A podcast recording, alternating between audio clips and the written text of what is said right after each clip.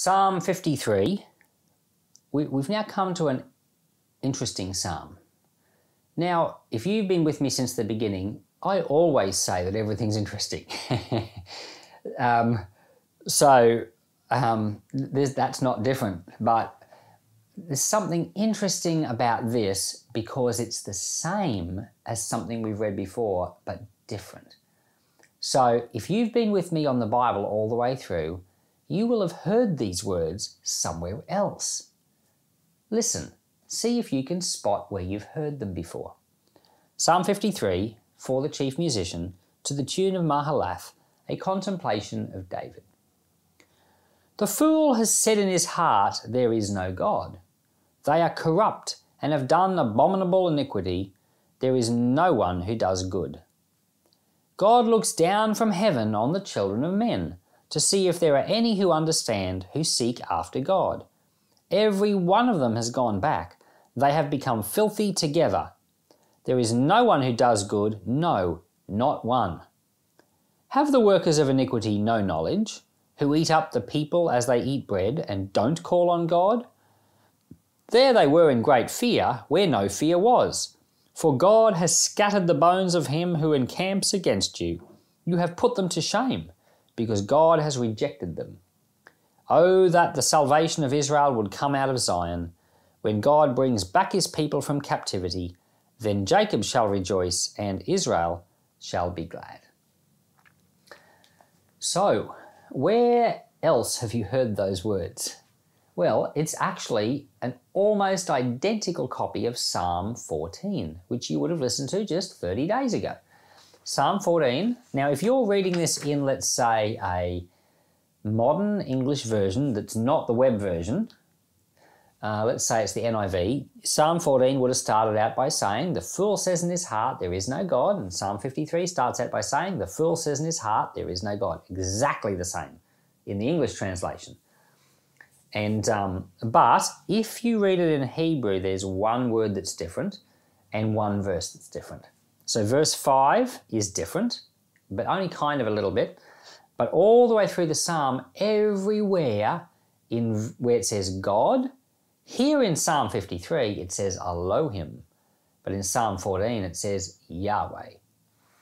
So you might not think that's that big of a deal, but basically we've got a psalm that's in the Bible twice. Once it uses the word Yahweh for God every single time, and the other time it uses the word God or Elohim for God every single time. Now, so it's just this like one slight change. Now, I find that interesting, like I said. Why? Why would God do that? Why would God put a psalm in the Bible with that very, like, why put it in twice? But with that one slight difference, and of course, one verse is different as well. Well, I thought about it and I have, a, I have uh, some thoughts. First of all, the word Yahweh, which is a name for God, is the specific name of God. It's a bit like saying, um, if I said to you, I don't believe in dogs, you know, four legged fluffy animal, if I don't believe in dogs, that's um, the, ge- the generic name for that creature. You know, there's a creature, they're called, it's a dog. I don't believe in that there's any such thing as a dog. But I can take a specific example of the dog. Like I have two dogs. My wife loves pets. We have two. We have a little new puppy called Romeo. I could say, I don't believe in Romeo. That's a specific example. So in Psalm 14, we have the specific. The fool says in his heart, There is no Yahweh. Now that's kind of interesting in a world which is polytheistic. You know, at the time David wrote that psalm back in Psalm 14, the world was polytheistic. Every nation had their own God. So you realize, huh, someone might have believed in a God or in different types of gods, but maybe they were just saying, well, I believe in gods, but I don't believe in Yahweh. But when you get to Psalm 50, 53, it's not specific, it's general. It's like saying, I don't believe there's a God. I don't believe in a God. Now, we don't live in a polytheistic world now, unless you're living in India, which is polytheistic.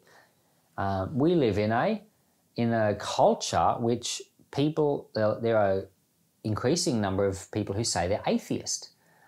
And so they just don't believe there is a God at all. So it's almost like Psalm 53 is written for them. It's almost like it's saying, you know, the fool says in his heart, there's no God.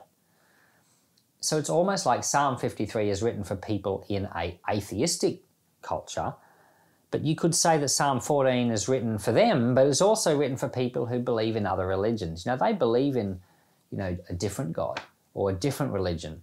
And you could say to them, you know, it's foolish in your heart to not believe in Jesus. Or it's foolish in your heart to not follow Yahweh. But Yahweh is Jesus in the Old Testament. So between these two Psalms, we've covered all the bases. We've covered all the people that don't believe in any God at all. You know, you could say only a fool wouldn't believe there's a God, but someone might say, ah, but what about Allah? I believe in him. But no, Psalm 14. Fool says in his heart that there's no Yahweh, there's no Jesus. So between these two, we've got all the bases covered. So it's, it's quite remarkable how the Lord has been very, very thorough. The first fool, which is the Psalm 14 one, is more like someone who follows another religious system, but the second fool is like someone follows a belief system that says there is no God. Uh, both of these um, Psalms say that it is in the heart that this foolishness exists. The heart is what a person desires or what they want. So, um, if someone doesn't want there to be any God, they want the world to not have God, that's very foolish. You know, so there are people in church, I've known people, you probably know people who've struggled with the existence of God. And they, especially children, you know, they say, oh, I wish I could see God and then I would know He's real. So these people like that, they it's not that their heart doesn't want to believe, their heart does want to believe. So the heart desires to know, but they're struggling with what they think is a lack of evidence. but as they get older, they soon see the evidence is ever multiplying and increasing. There's just so much evidence. But it's a heart thing, that's the point. But there are also people who are out there that don't want there to be a God, or they don't want the Christian God, Yahweh or Jesus specifically. They don't want that God to be the real one. And so it's their heart which will not let them even consider that possibility. And these Psalms tell us that that's a very foolish place to be. In verse 6, the very last verse, not the one that's different, it's the same in both. It says, Oh, that salvation will come out of Zion, that's the church. When God brings back his people, Jacob shall rejoice and Israel shall be glad. And I'd like to say that the world will rejoice um, when salvation comes out of the church, out of God's people, and it will. As the gospel is in the world, conquering and overcoming, more and more people will see the light, and there'll be a lot of rejoicing in the world. But we're not there yet. It's a process underway. But in the meanwhile, it's our job to pray for those who are foolish of heart, that the Lord would open their eyes and that they may see. Heavenly Father, thank you for Psalm 53 and Psalm 14. I thank you for this, these two Psalms as a pair.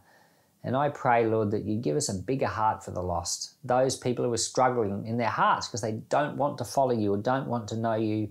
Lord, let them come to see the foolishness of their ways. Give us grace to be your witnesses. In Jesus' name, amen.